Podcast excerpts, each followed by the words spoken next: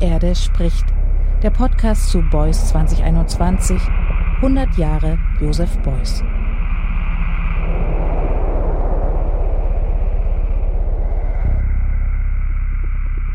Welcome to Die Erde spricht, The Earth is Speaking, and welcome to the 25th and final episode of this podcast.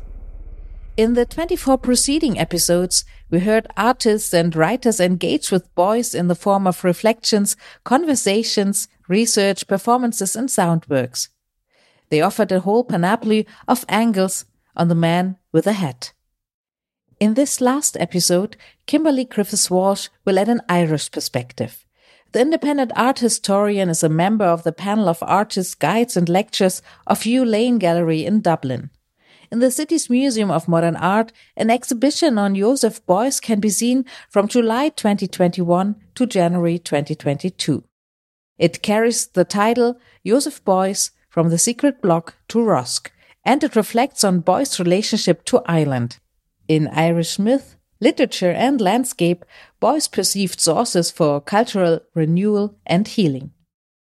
The current exhibition at Hugh Lane Gallery includes three blackboards that Beuys drew on during a lecture he gave at Hugh Lane Gallery in 1974.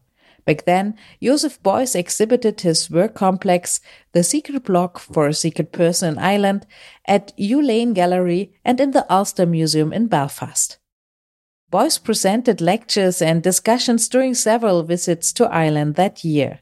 In this episode, Irish artists Maud Cotter and John Carson reflect on their experiences of having attended Joseph Beuys Blackboard lectures in Cork and Belfast. John Carson joins longtime friend and fellow artist John Lynch, while Maud Cotter joins Logan Sisley, acting head of collections at Hugh Lane Gallery, in conversation. Together, they consider the effects that the mythic and monumental figure of Beuys had and didn't have on young artists studying across Ireland in 1974. I now wish you an enlightening listening experience with Kimberly Griffiths Walsh's piece, The Irish Blackboards Reflections on Joseph Beuys' 1974 Visit to Ireland.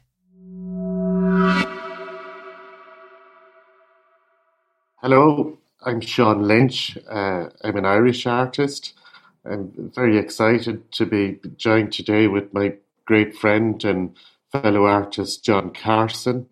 Um, we've worked together over the last decade in various places and in various guises, making books and exhibitions and talks and trying to discover the world at large and, and had a great journey doing that. And throughout that time, we've often uh, dwelt on the notion of Joseph Beuys in Northern Ireland. And I used the notion in a very particular way here. Um, the ideas, these, these, utopian ideals that he brought on his visit to uh, Belfast in 1974 when he had made a lecture at the Ulster Museum there, spent some time at the Art College in Belfast. Um, I've been working uh, for a period of time as well, uh, considering that particular trip he made to Ireland in 1974. Uh, and I've made a few artworks and friends out of it too, talking about the particularities of that time and what the latent energies are around it in how we think about it today. Uh, for example, uh, in the Hugh Lane Gallery in Dublin, the blackboards that Beuys used for his talk there at that time were kept in storage until 1978 when the curator of the gallery, Ethna Waldron, pulled them out of storage and put them on exhibition in the foyer walking into the main gallery space. This caused consternation uh, with uh, Dublin's Cultural Committee, who were responsible for the running of the gallery at that time. Uh, some of the local councillors on the committee questioned whether these blackbirds could be classified as artworks in themselves. Uh, they were very doubtful of that fact. They also said that some of the kids in the school next door to the gallery were coming in, uh, rubbing off some of Beuys's delicate chalk drawings and doing their own little notations on the blackboards. A security guard had to be placed beside them to prevent the kids doing this. Um, so the cultural committee of the gallery called for the city manager to remove the blackboards from the location. It was front page news on the Irish Times. Uh, the city manager refused their request. So in some way validated the presence of the blackboards there. And as you all know, they're in the exhibition that the gallery has on at the moment. So I think you can see from telling these stories that there's uh, uh, a, a, great sense of spontaneity, of lived life around uh, these particular situations of history and how they, in many ways, affected the thinking of the artistic community that engaged with it at the time. I know John was in the audience in the Ulster Museum in 1974 and was a student in the art college there during this. John, that's 47 years ago. You've lived with those moments for 47 years. What can you tell us about them, please? Haunted by those moments. I quite kind of like the idea of the school children adding to the uh, work on the black Beuys' blackboards and exercising their inherent creativity. Maybe he would have liked that. It was a big deal when he came to the art school in Belfast, 1974. I was an undergraduate student at the time, and for some people, it was like the coming of the Messiah. You know, that people who had, were very familiar with Beuys and his ideas, and for others, it was like it's a kind of circus. Uh, some people, you know, who weren't maybe in the fine art school, but in the design school or textile school, uh, wouldn't have known who Joseph Beuys was, but were um, attracted by the kind of publicity circus surrounding him. And and some people were kind of put off by that, you know, uh, uh, regarding him as a kind of showman uh, rather than a shaman.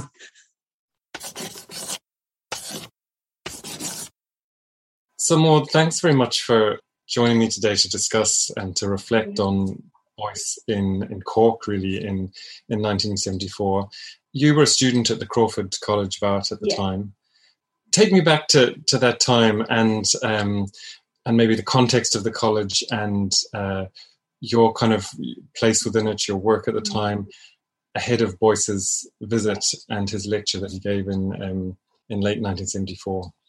A wonderfully complex year for me, but um, the I suppose significant thing in terms of my being student was that though I was only in second year, I won the student of the year, and I got tons, what seemed like an absolute fortune, um, so that I could fly to America for three months that year. So I was in America and I had seen significant pieces of work, you know, for somebody who was only in her second year. So the strands that deeply affected me were two painters, actually Rothko's Black Paintings, which I saw in um, Boston, and also um, um, Roberto Matta, I was very, I was very drawn to sort of energy in Irish landscape, and I had been doing some very line drawings. I was interested in the kind of energy behind things, and this became a growth symbol. Symbol, this split line. I found myself then when I went back to college that autumn. Um, I was in a in a kind of sculptural world full of Caro and steel plate um, with wonderful tutor John Burke and Ian Bibby, who was our head of department, who was a wonderfully energetic man. And um, so I was doing very cursive linear work and then sort of at, at not quite in sync with um, how things were. Uh, one mm-hmm. tutor, um, Alan Rubb, said to me, There is no such thing as Irish culture that you need to model yourself on an international practice. Go and see what's happening internationally and then kind of draw from that. That's how you'll position yourself. Whereas I felt I felt that there was an essential energy in Irish landscape, and I wanted, and I was doing drawings of the tension of lines, you know, of a bird sitting on a tree and how that weight would impact, and and then Beuys came mm. along. God, it was great.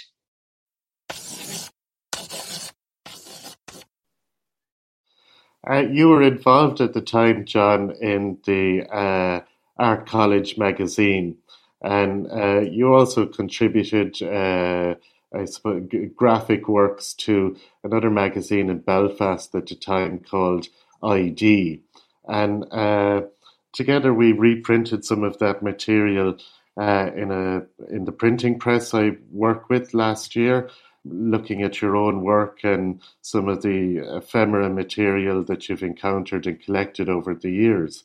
And I, I j- just like to sound out some of the quotations that you wrote down in this uh, graphic image, which features uh, a two-headed Joseph Beuys uh, talking in quite dense theoretical language about society, creativity, and art. Uh, then you've got your own commentary on it, and then underneath on the bottom of the page, uh, here are some of the choice quotes. What Mr. Beuys is saying sounds suspiciously like anarchy. Another one goes, a breath of fresh air. Here is one well known artist person who is completely honest and open. Another quotation goes, God help our wee country, they're coming from everywhere to pick the bones off the carcass. And of course, we'll finish with a pun Beuys or Beuys. Or uh, m- one of my favorites was on the cover of the magazine, which was a voice crying in the wilderness?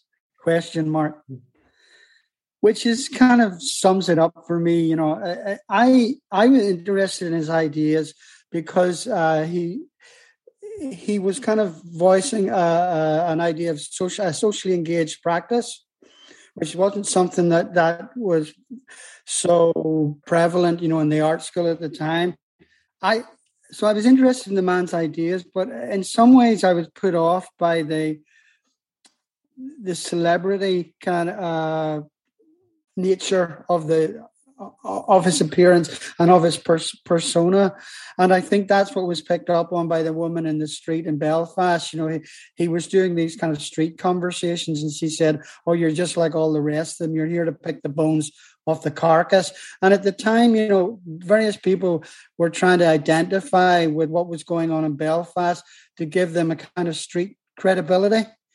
Um, so I I was interested, but maybe cynical. So most of this, the, the things that uh, appeared were um, of a satirical nature. But uh, I, I, did the graphic where he was a two-headed. Uh, it was a two-headed voice, and the reason for the two heads was because of the split opinion on the man. You know that some did think he was a messiah and were very keen on his ideas, and others, you know, thought he was a charlatan. Um, you know, and this was all just a big kind of art world bit of brouhaha. I heard about him when he was coming. I mean, this was all new, you know, about this German. Um, um, Ian was going on about it, and so I I became aware. I knew I became aware that he was very important because I felt kind of a bit exposed and I positioned myself too behind and then a bit to the left. So I didn't want to be anywhere near him while he was speaking. So, okay. You know? And yeah. like the energy surge was intense and I had chosen my position appropriately. And like when he began drawing these lines out of a head, he had he had drawn this head on the blackboard and he had also i loved the, the, kind of his flow of language along with with drawing. I was very deeply moved by that as a performance. And um, because i was interested in words and i was interested in line. So this was like an accelerated condition and his assertion of energy as being an important element in the making you know? This idea mm-hmm. that one really looked at the fullness of of the world and the integrative point of the individual in this. This was really confirming. One of the things around that that the, outsider coming with utopian ideals into a war torn territory and like the, the pragmatism of unpacking these ideas how to represent them, how they would be received. Um, the other day when we spoke, you, you, were saying that you know, there was a certain notion of him coming to the place, the island of saints and scholars. Um, and and you mentioned to me it wasn't an island of saints and scholars necessarily in 1974 in Belfast. It was a, a place of manics and murderers, you said, you know, and, and, um, it was extraordinary. We were in an art school which was like an ivory tower because it was it was a kind of remnant of colonial days. A lot of the uh, the tutors, the professors there uh, were from England and were kind of bemused uh, uh and maybe frightened by what was happening in Belfast at the time. It was the, the height of sectarian violence. There were bombs going off. You know, we could see from the art because we could see the you know smoke that was coming from explosions around the city. You know, there was a, a spate of sectarian murders. There were cafes, restaurants, pubs being blown up, innocent people killed. And and Beuys comes with this message of sort of like peace and love. You know, it would be great if everybody could get together. And you, in a video that we watched, you know, from an art program at the time, that it was a program called Aquarius. We see the the the pragmatism of the the students at the art school in Belfast, who's many of them so were maybe interested in Beuys's ideas, but in the circumstances saw them as totally impracticable. You know, because he was a uh, it was a kind of rom- romantic ideals he was voicing and he was asking people to get together and talk to each other. He was in a place where people were, because of the difference of opinion, were killing each other. And so uh, there was a huge amount of cynicism, you know, in the in that student body, and also in the in the group at the uh, who went to the lecture at the Ulster Museum, which was a much broader section of the population, had politicians, community workers, as well as kind of artists and art students had I not been at a particular stage of discovery, I don't think it would have implanted itself so fully, you know. But I felt he confirmed who I was and that this was as valid a way forward as any. So he really allowed me be myself and gave me confidence to continue this rather strange because of course it was being it was being tagged with kind of me being a bit retro being interested in a certain form of Celticism and so on because because of the organic strands of my work and in line. And whereas the, the sort of cooler school and the more, you know, was kind of um, Caro-esque. I mean, that can be debated at great length because Caro was obviously very nuanced. But I was drawn towards, um, I was drawn towards um, um, Giacometti's, you know, woman with her throat cut, and Turnbull rather mm. than Caro, and um, uh, David Smith, who had this kind of way of squiggling, you know, just getting trashy steel and drawing in space. So I was all interested in kind of an energy in line. Yeah. For anyone, those affirmative moments, particularly when you're young, so important. Um, yeah. And in terms of the directions we, we take in yeah. life. Um, and do you remember the reaction of, let's say, of other students and in the, the college more generally? Like in the event, was in the in the, the lecture itself, was there a, a kind of a vigorous debate? Nobody, and none of the students asked a question. I was too afraid. I mean, I was kind of stunned by this, like, yeah. And he was a big man, you know, and he he, he was kind of uh, uh, but it didn't matter. I was like, didn't really matter to me. Nothing mattered. Once he stopped speaking, nothing else mattered. He'd already absorbed and filled the room, and um, I, I was then largely focused on the drawing. I think there somebody I, I couldn't hear what anybody else said. It didn't matter. Yeah, yeah. I really couldn't hear what anybody else said. At that point, it was like just a few tutors said one or two things, but they were boring and off the point as far as I was concerned. They didn't quite get it from my point of view because he was really talking about a kind of, and his, his assertion of Ireland as a place of particular kind of thinking um, made sense to me because I had been feeling a certain strange energy in the Irish landscape.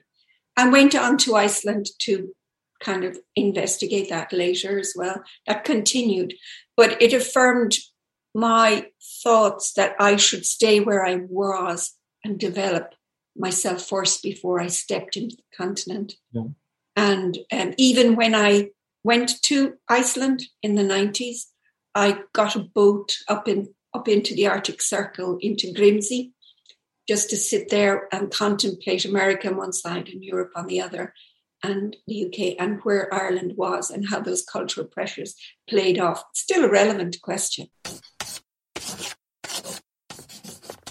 I mean, it's an incredible cultural artifact. Uh, Beuys walking across the Giant's Causeway on his way to Belfast. This was something, of course, you you lampooned, saying he walked across Carlingford Lough on his way to, to the city. Uh, his arrival in the town to see the Botanic Gardens, the lecture in the Ulster Museum, of course, and this all narrated by a London television presenter who was clearly xenophobic about Northern Ireland.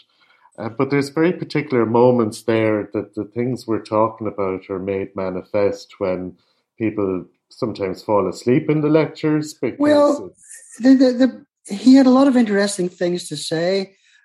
One of the problems, and we saw it in that video, is he didn't know when to stop talking.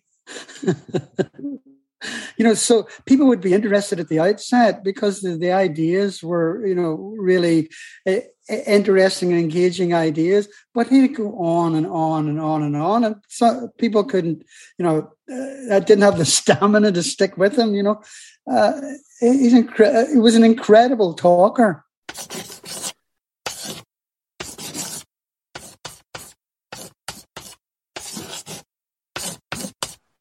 I mean, I think he was, you know, there was just this sheer sense of um, refined energy, which which one could label as a sort of spirit, you know, and he he managed to capture that. There's one little piece that I I keep a, a reproduction of in my studio. The title is "Fatty Cloud Detaches Itself from the Sea," and like, you know, he had this kind of tactile connection and the, the surge of his interest in fat and butter seemed to be an intensifier. Um, so, also the drawing itself that he did that day on the board. As a student, I asked the principal then to allow me into to the drawing, and the next day to sit with it for a long while. And so I went and visited. He got fed up opening the lecture theatre for me because I started my everyday with this. So I sat in the company of the drawing thinking about that. I mean, it's, a, you know, not so much um, about Beuys, but the questions it, it generated in me as a student. And so I, I never really studied his work because I felt I had already, you know, I, I, came across things. And of course, we had the drawing exhibition that came the secret box for a secret person in Ireland. And we were in, t- in anticipation of that drawing coming after his lecture because the exhibition didn't come until the October. Not sure when the lecture mm-hmm. was, but it was earlier in the term. And the drawings were absolutely amazing. So, you know, I sat with the drawing on the blackboard for a week and then suddenly I went in one day and it was blank and of course, I had got a dreadful fright and I thought somebody had wiped it off. But of course, they hadn't. It had been turned back to front. So the drawing was still there. So I visited on the back. And then um, next day I went in and the board had been replaced with a new blackboard. And the Beuys' board had disappeared. You know, it was absolutely brand new black edged board. So I know there's a lot of myth, and people say that the mm-hmm. cleaning ladies wiped it off. Yeah. They didn't. So it's really interesting for me to hear you talking about going back and looking at the blackboards the days after the. Mm-hmm. Um, yeah, but the thing is, the blackboards, looking at the blackboards, you're really only having half the piece because you have to hear Beuys's voice moving, mm-hmm. moving with the chalk and the sound of the chalk on the board, and that whole movement you know when he was making point the chalk would go deeper in and you know he was actually um he was the language was flowing with movement So there, it, it, you're only seeing um, a trace, rather mm-hmm. like a footprint in the snow. You're just seeing something that's very fine. That there's a mark of his passing. Many of the things he talked about coming out of this sort of post-war period, mm. Um, and talking about healing and using kind of the, mm. the healing potential of culture. Yeah. Um, perhaps post-COVID, or you know, it, it kind of feels like it it has a it has a continues to have a place mm. um, yeah. in our world and his attention of course to energy yeah although he was talking at a very different time but now as we have this kind of energy crisis and this climate crisis and he's looking at these materials peat and yeah. um, coal and, and, and maybe we, we look at his own work his work a little bit differently now you know I look at it now in the current current context and mm. you know but he was he was hugely involved in environmental issues, and yeah. it has a seems to have a kind of a longevity um, and a, an ongoing relevance. I think it's it's it's very critical um, because when he speaks about you know um, when he speaks about bog and butter and he speaks about um, material energy. I mean, he's speaking about the fullness of energy uh, in the earth as as a being in a way you know he has that sort of atomistic understanding of all material and matter so like i think this is something that we need to revisit and begin to formulate a value system from the ground up again i mean we're beginning to the, the ship is very slowly beginning to turn um, because of course the we don't value intangible things we don't we only value um, quantifiable things. And he spoke about the, the kind of, if you like, the the, the, the political um, cons- mental constraints of political thinking when he drew that box in Northern Ireland. And mean, but I mean, now we're asphyxiated with bureaucracy. You know, everybody is. Everything is become embroiled to the point at which we're enslaved mentally, which I think is a great horror of contemporary life. And, you know, that we have to um, re-look and re-see simple ways. Like the Greeks, the Greeks have two two words for time, um, kairos and chronos, chronological time and kairos. And kairos is much more a qualitative dynamic, where uh, normally described where the weave in a piece of cloth opens for the shuttle to move through it. And there is a there's a sense of the mental action which propels it. The the kind of and, and, and I think Beuys have that kind of singularity of action. In fact, he began to more rely on his verbal and physical action and drawing as as he in his later engagements. That kind of pushes the shuttle forward into a sort of time stream, a different time stream. And I think he's still in that. He's still that time stream that he opened is, is still feeding us. It's still incredibly relevant because we, we, we do have to look um, with a new perception, a new consciousness, a deeper understanding, a kind of a cosmic vision of where we're at and not be so embroiled in quantitative commercial entities. I mean, even even a lot of a lot of political plans are still um, enslaved to the idea of progress as an increment of production. It's mm-hmm. like flawed. Yeah. I think what he says, what he said then, and the, you see, for me, always with Beuys, it was his depth of connection to everything that I found so oh, just enlarging and um, consolidating and affirming. I think the big word for me was affirming.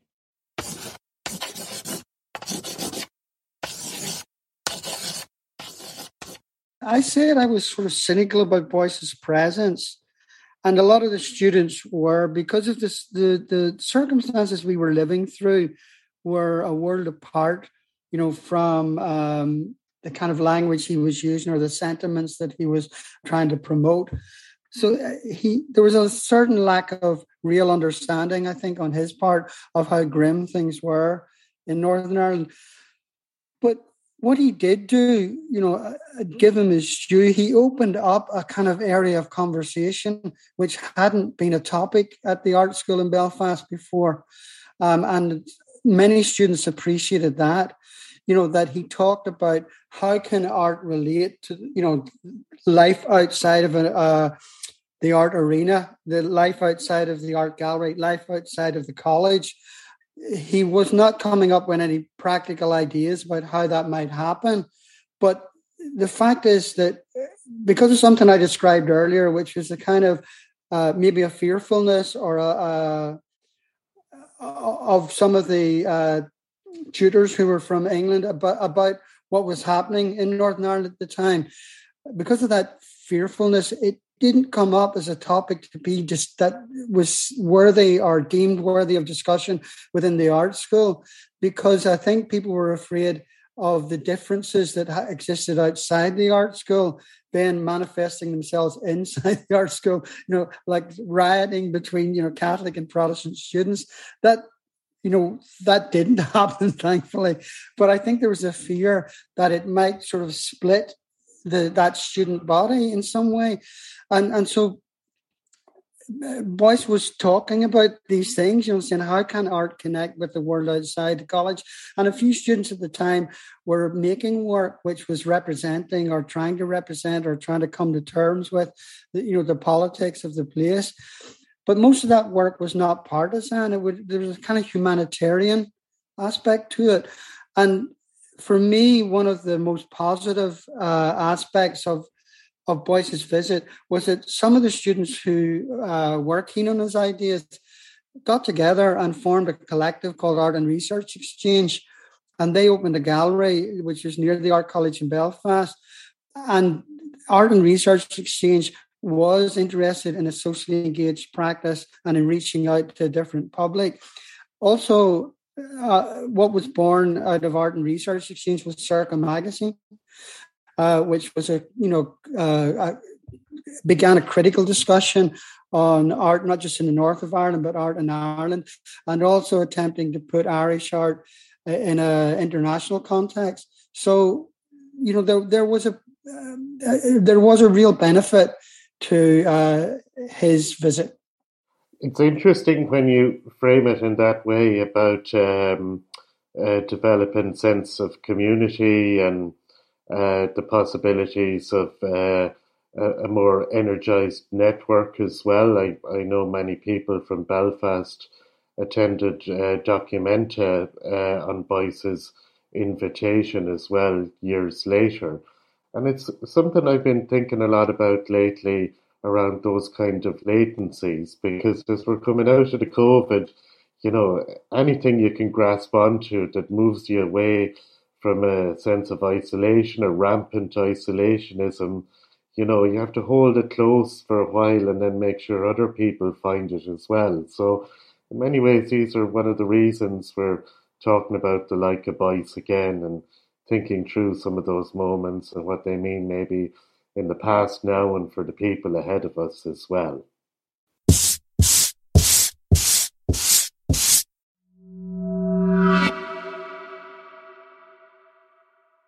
thinking about what Beuys and his work mean for the past and for the people ahead of us. I hope that this podcast series inspired you to do so. And I hope that you enjoyed listening to all these voices from around the globe giving their perspective on Beuys, the man, his art, and his practice. So without further ado, I say thank you and goodbye. My name is Annegret Richter and I am very happy that you were with me throughout Beuys 2021 100 Years of Joseph Beuys. Die Erde spricht. Der Podcast zu Beuys 2021.